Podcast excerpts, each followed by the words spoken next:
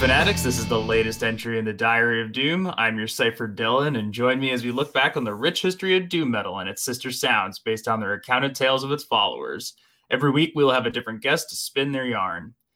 You can visit the website at diaryofdoom.com, follow us on Instagram, like us on Facebook, follow the podcast on diaryofdoom.podbean.com, and you can subscribe and listen to the podcast on Apple Podcasts and Spotify and wherever else you may do so. If you have a question or want to pitch me something uh, whatever, you can fire off an email to diary of doom 1968 at gmail.com. Uh, joining me for this week's chapter is you're gonna have to coach me on your last name. I might butcher it. Uh, is Glenn Szymanski? Pretty close. Uh, the American pronunciation is uh, Szymanski, but the Polish pronunciation is Szymański. All right.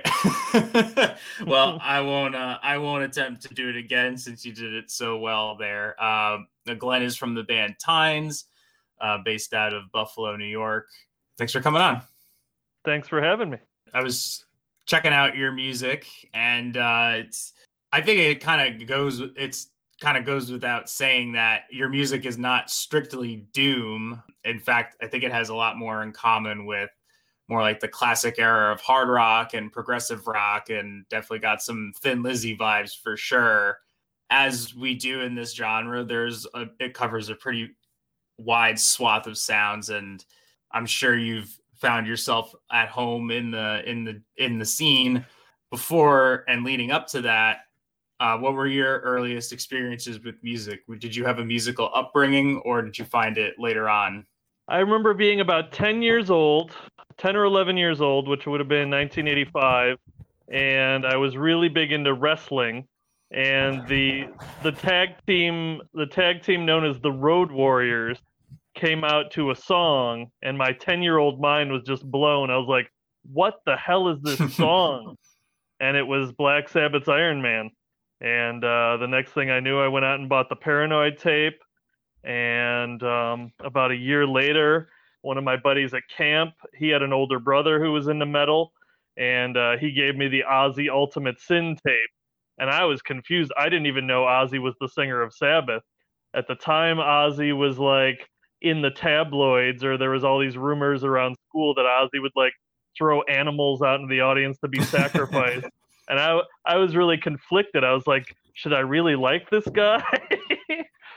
and uh, and then it was just pretty pretty much uh, fast forward through getting my hands on uh, whatever I could. I mean, at the time, it was it was very common to be into like basically whatever you could find, like on, on MTV and uh, whatever tapes you could find or records. Just uh, there was there was no internet, so it would just be like sifting through stuff at the record store that, that you thought might be cool.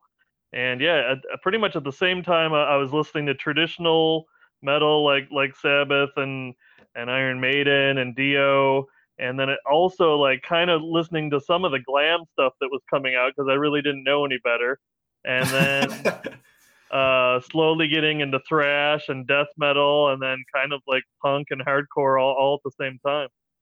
Did you um did you pick up uh, an instrument because of like finding out about metal, or were you a, were you a player beforehand? I was not a player beforehand. I was uh I was as a kid I was much more into sports like baseball, soccer, football. Uh my my dad was super into sports, so uh it's but once I once I found music, I just totally lost interest in sports. I would say the person who inspired me to pick up guitar was uh, Randy Rhoads, Ozzy's late guitarist.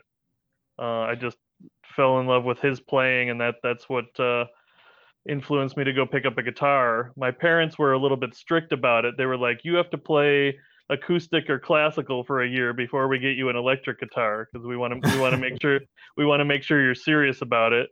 And that was actually kind of a godsend because it uh, it, it caused me to uh, to really work at it, and it's it's definitely much harder to play to try to play metal riffs on a classical guitar than it is an electric.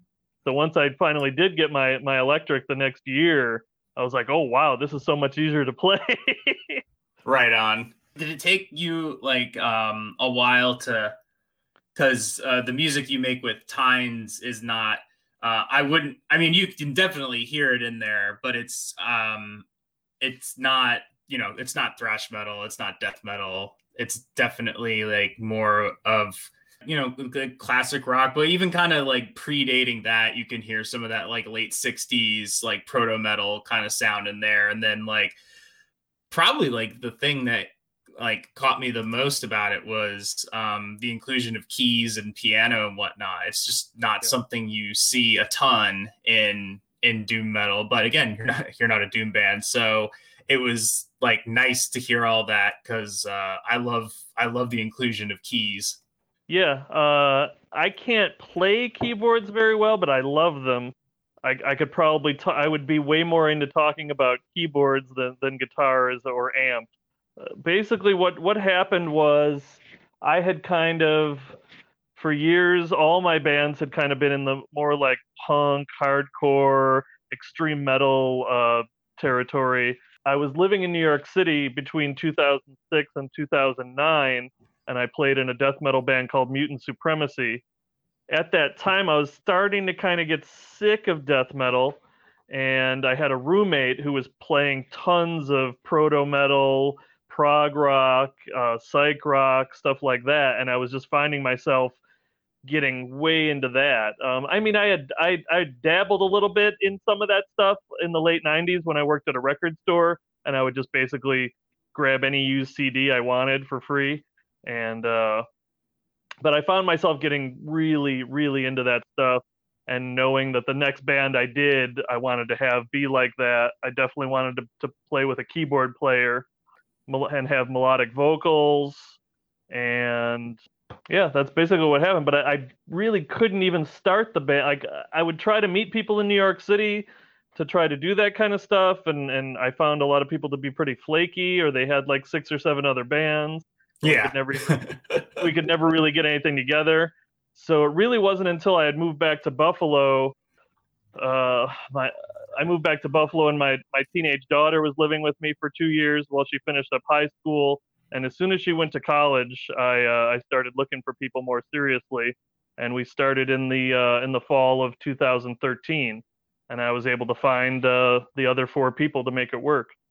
What other bands are you in besides death metal band? Uh, that's see. a great name for a band, by the way.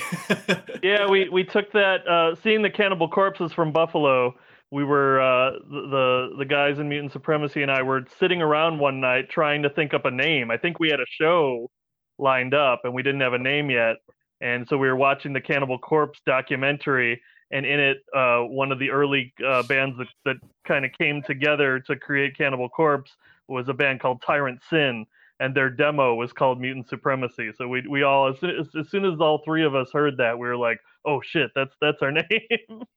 nice. Uh, before that, let me think. I I actually played drums in a folk punk band called Evil Robot Usses, which was a, a Bill and Ted's uh, reference. And um, let me think. Before that, I kind of filled in. Uh, I was rec- I had a recording studio out of my out of my apartment in Buffalo, and I was recording a lot of punk and hardcore bands. A lot of times, uh, that would lead to like kind of fill in tour work with with some of the bands I'd record. Uh, I would just fill in on li- like for a couple live dates out of town. Like once one of their members quit, let's see what else was i doing around then? I had a serious band around then called ad hoc theory. Uh, i hated the name. It was it was the other guy's uh, name. I kind of joined it after he he had the name. And we were kind of like uh, we were really into mr bungle and a stratosphere. So it was kind of like a a, a hodgepodge of like throw mm-hmm. throw every th- throw every style you can into into the song. Uh, that didn't last long. We we did that for like maybe a year or two. So when you got back up to Buffalo and you you couldn't find what you were looking for in New York, um, do you think it was just sort of like that? You're out of the city, kind of more toned down sort of vibe, where it was just easier to find people.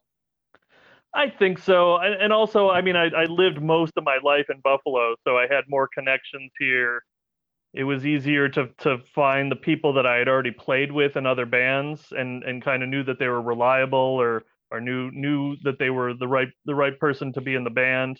Um, the drummer was this guy uh, named Blake Elman when we first started, and he's he's probably the best drummer in Buffalo. He he's he's played in a ton of different kinds of stuff, uh, more so like power violence and hardcore, and uh, he's all he also really uh, was into like just indie bands. But he, he I knew that he loved prog rock and proto metal and, and and some of the doom metal stuff. So he was the perfect drummer when we first started out and he he plays a couple different instruments so he was able to to help with the songwriting and arranging too we had a, ba- a bass player at first named uh, mike daganese he's been in a couple uh, bands since um, but the two the two other people who have stuck around since the beginning would be uh, kelly murphy the singer um, i knew she would be the perfect singer because she's huge into sabbath ufo uh, 70s era Scorpions. Um, she actually wasn't living in Buffalo at the time. She was living out uh, in the Albany area. And so w- when we first started, we would just send her the songs and she would record vocals and send them back. And then once we started playing live, she would just kind of come into town and rehearse with us once or twice, and, and then we would play a show. But eventually, she ended up moving back to Buffalo, and uh, and then the keyboard player was somebody that I'd, I'd met years before and didn't really know much about uh, their their skill set because they had mostly been in kind of like gothy punk, uh, just weird stuff. But uh, once I was able to throw some of the riffs at them, uh, they were able to finish songs e- very easily with me uh, I at the time I had had writer's block for years, and I felt really um, I didn't feel confident enough to write a whole song by myself. I always didn't like a part, and and just kind of it just sat around for a while.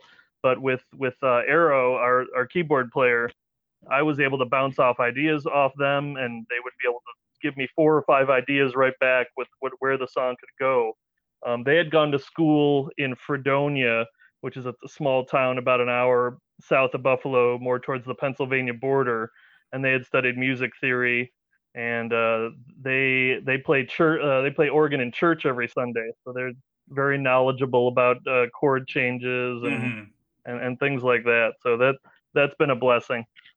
When I was listening back to your um you know to your catalog on your Bandcamp, like uh, when I got to the, I was surprised by how kind of like familiar the the the latest stuff sounds but when i put on your demo i was very surprised to hear like like almost like dub edm krautrock just like kind of kicking it off um and a lot of elp vibes too um without making it you know just seem like an elp clone.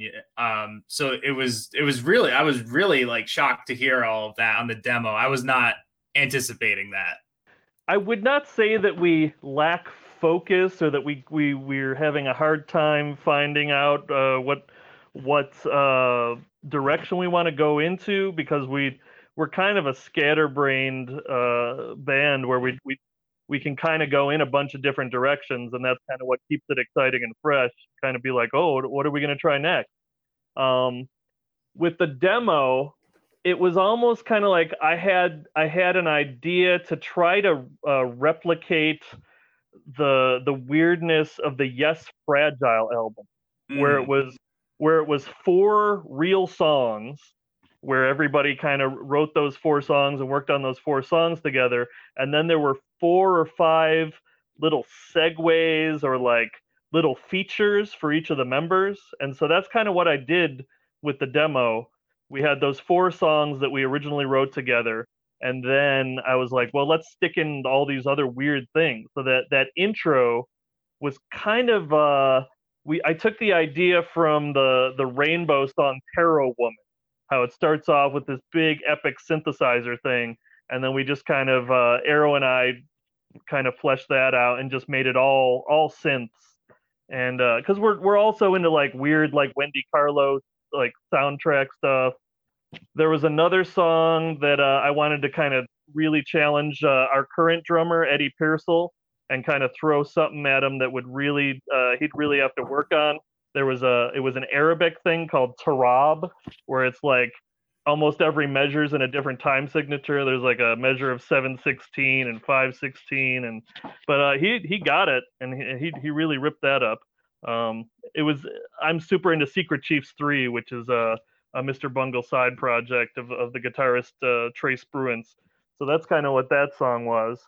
There was an acoustic song. I kind of wanted to give Kelly, the, the, the singer, uh, kind of something to shine on uh, with the with like an acoustic ballad.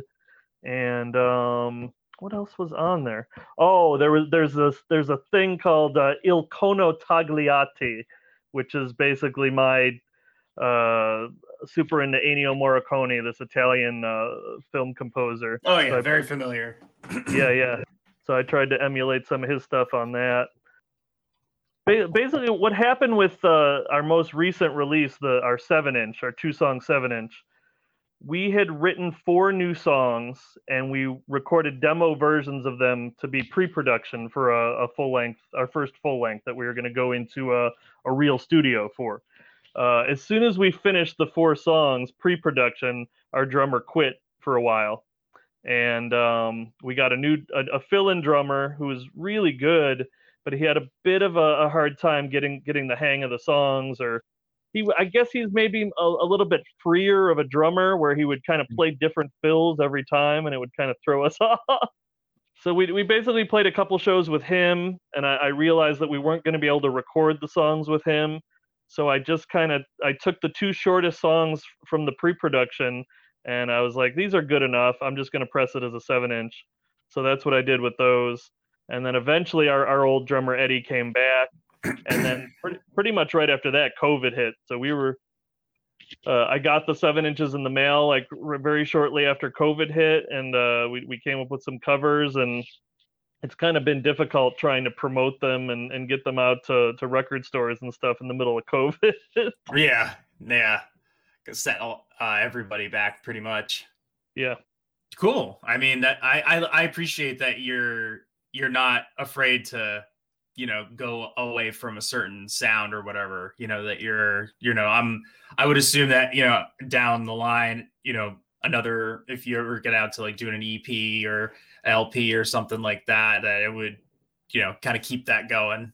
Yeah. I mean, pretty much if it, I think my one rule with Tines has been I don't want to really have any influences or any sounds or, or, or songs that sound anything. I think 1985 was about my cutoff year. I was like, I like that. I like that second Pentagram album, which came out around '85. But anything after that, I don't want to be influenced by. so, if it's if it's a genre that that was around in the '70s, I, I consider it fair game to to pull into the Tines sound, whether it's whether it's funk or or metal or or classic rock or or anything. I, I'm totally cool with incorporating it into our sound. Or weird stuff. Yeah, yeah, weird. The weirder the better. I kept thinking of Gong for some reason. Yeah, I've never been. I've never listened to them a lot, but uh, I've heard the little bit of the stuff that I've heard from them. I've I've liked. Yeah, I don't know why that just like kept coming. I mean, nothing as weird as like I don't know how if, if it's uh I think it's what is it Comus I think is the or the yeah. the really kind of out there like folky rock uh, rock band.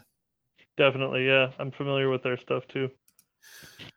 Now like as you put this album together like were you looking for a specific like crowd to to market to? Or did you just kind of embrace the reception from like the doom and stoner community? You know given that it's not like your kind of traditional you know release to come out yeah i kind of figured um we we sit in a really weird place like in in Buffalo, we play with we play with a lot of punk and metal bands, and and some some doom and stoner and sludge bands. And um, I've I've had friends who have kind of been like, "Why do you play with those kind of bands? Why don't you try to play more with like classic rock bands or prog bands?" And I, I would be open to the idea, but it's almost like we're too musical for the punks who, who I guess it just kind of goes over their head, or they just don't like it because it's not aggressive enough or, or too musical.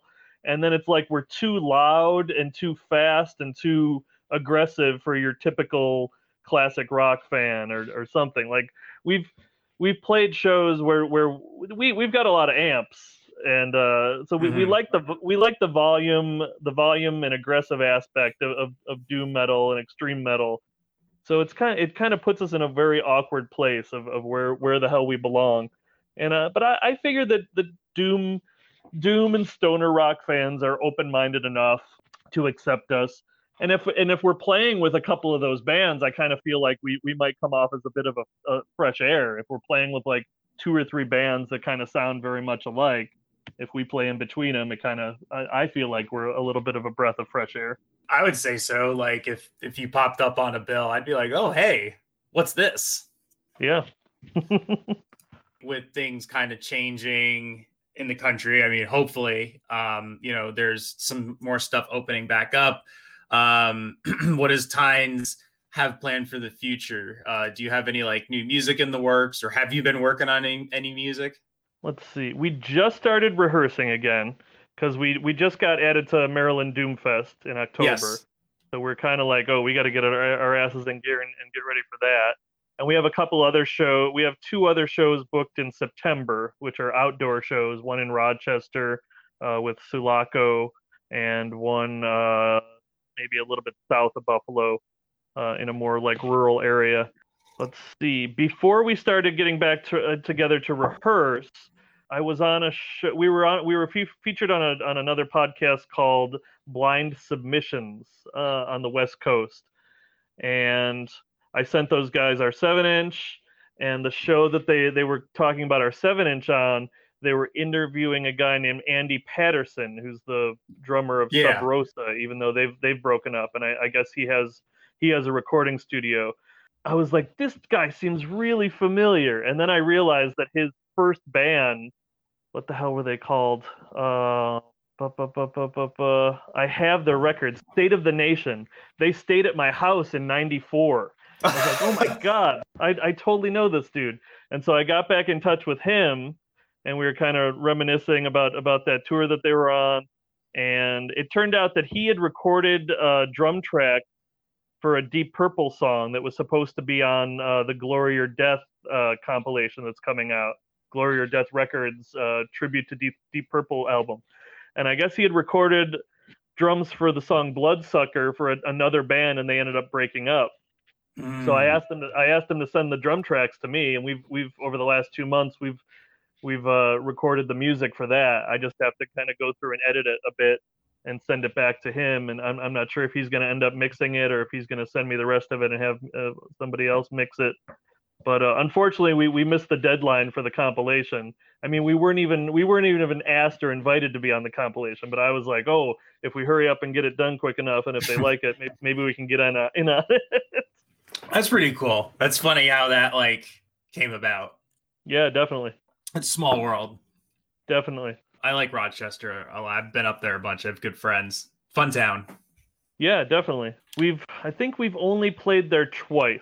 Um, uh, Eric Burke from Sulaco likes us, and there's a band there called Fox 45, which they used to be an all-female kind of doom sludge band, but now they have they have a, a male guitarist, and the, we're we're good friends with them, so they've had us come out other than that, we have we've had a bit of a hard time breaking into the breaking into the scene in Rochester. Uh, hopefully, hopefully that it goes better in the future. A lot of a lot of hippie bands. Uh, I guess I, I don't I don't know if I've seen many hippie bands there. I've I've mostly gone to punk and hardcore and metal shows there. I was able to I was able to find maybe one or two bands I had never heard of before I had reached out to uh, Billy Goat from Doomed and Stoned last year because I noticed that uh, there was no New York State uh, compilation in their Bandcamp regional series. Together with uh, my friend Alesa, who's in a band called Nine Layers Deep from Buffalo, we were able to find about 50 bands across the state to put together for the Doomed and Stoned in New York compilation. Oh, that's rad.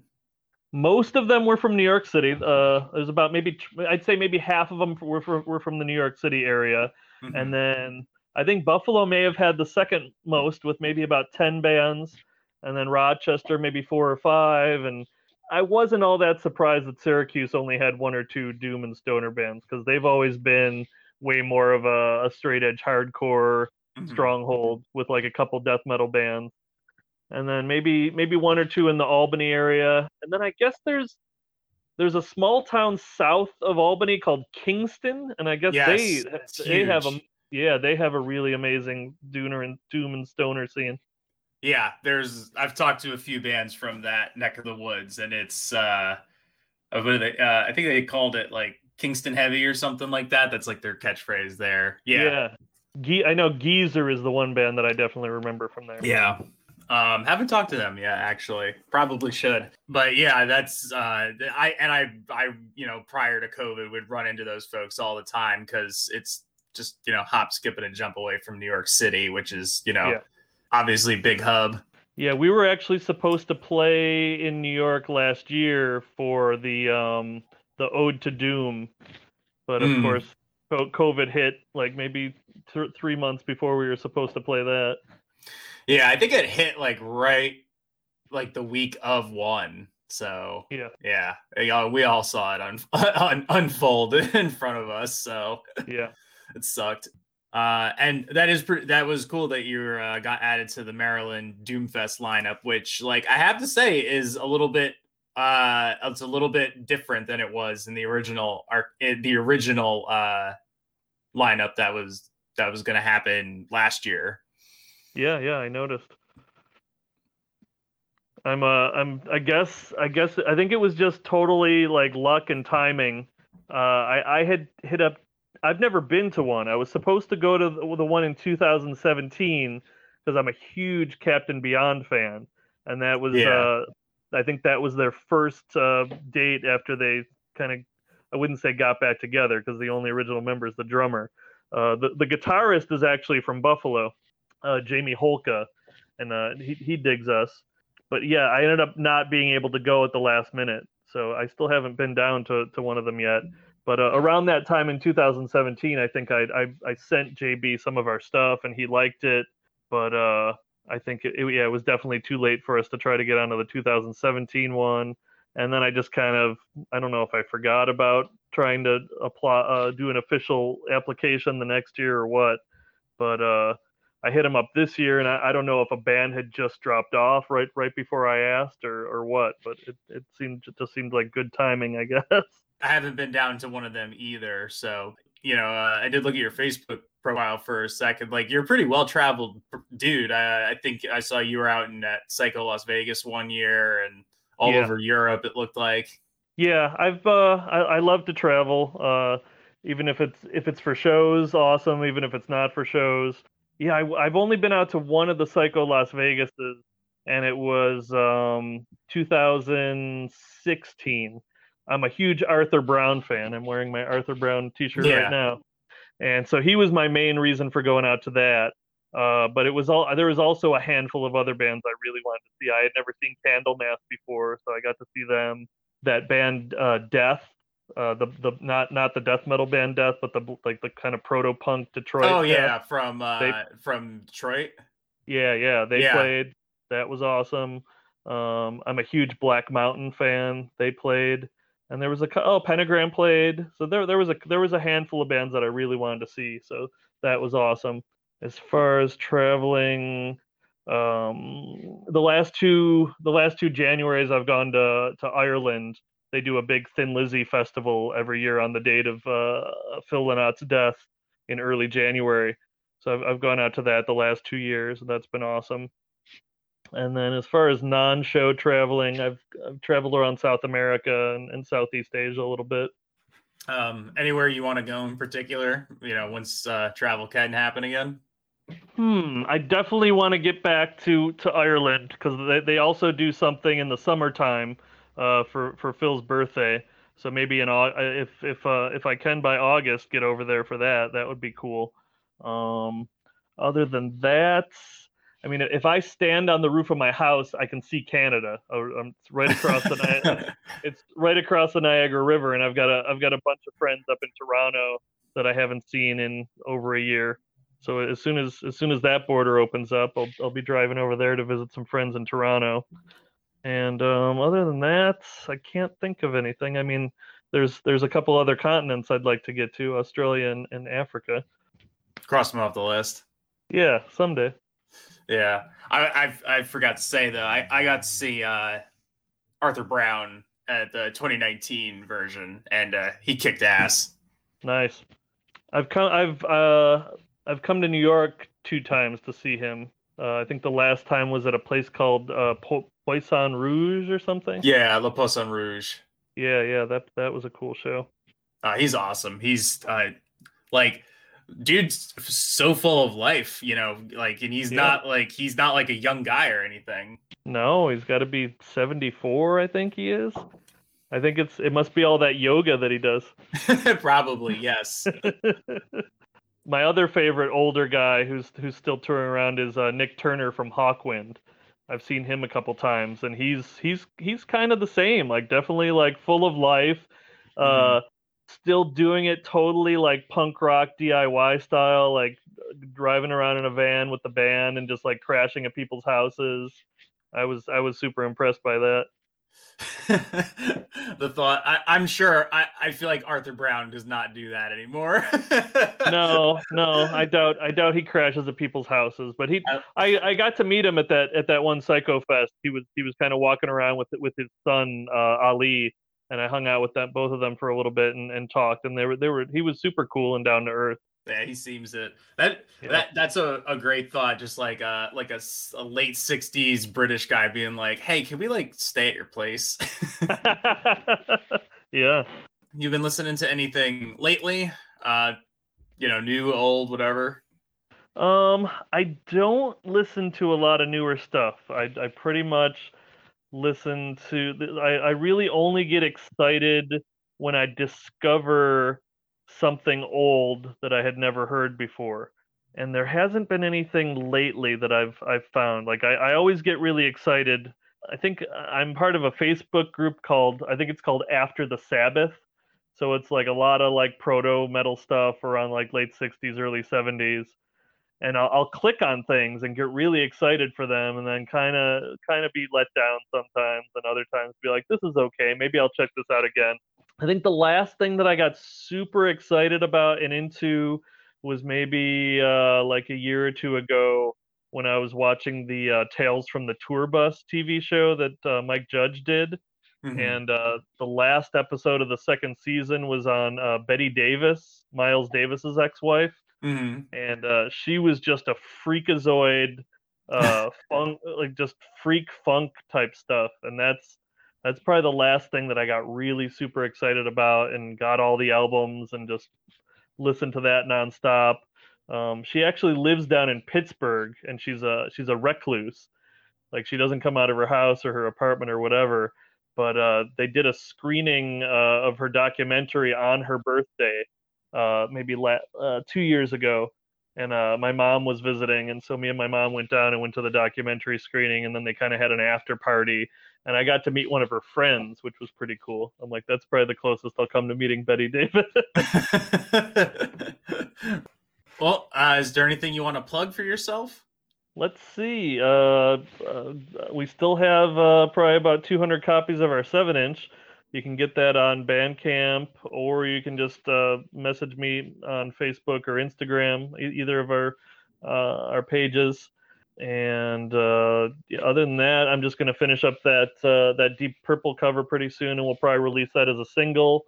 And we also have um, maybe about six years ago with the original lineup uh, during a rehearsal, we record we we uh, had learned um, an old Attila song, which was Billy Joel's like second project oh, ever. Oh yes, was, that very weird yeah. like prog rock band that he did.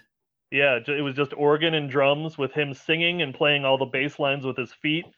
I love I love that record. And so we did a we did one of those songs called "Tear This Castle Down," and we just happened to record the music for it. And uh, the rehearsal recording was was good enough to to release. Uh, we just were kind of finishing up doing a, a little bit of overdubs because the keyboards weren't loud enough in the rehearsal recording, and uh, doing some vocals. So we're probably going to release that pretty soon and then um, just get ready to play some shows uh, later in the summer. Uh, COVID allowing, and um, get back to writing some new music and playing more shows, more out of town shows, and hopefully, uh, I would love to get our stuff uh, released on a small label and just help help to get our, our name out there a little bit more because I I really hate doing the the marketing promoting uh, part of the music. I I prefer just writing music, playing and rehearsing. Having to nag people to listen to my band is is kind of annoying. I'm looking forward to hearing uh, what you guys do down the road. Awesome. Thank you so much for having me. Yeah, thank um, you, man. Do I need to recite our our uh, our social media stuff or Nah, I'm sure people can somehow? find it out there. Yeah, you know, Tines T I N E S, pretty easy. Yeah, you if you just look them up on Bandcamp, you can find all their the links to their social media, and you can find them pretty easily. So, but Bandcamp's the most important one. yes, definitely. of all those, cool. Well, thank you again for coming on, and uh, awesome. uh, that'll do it for this chapter of the diary. Thanks so much for having me.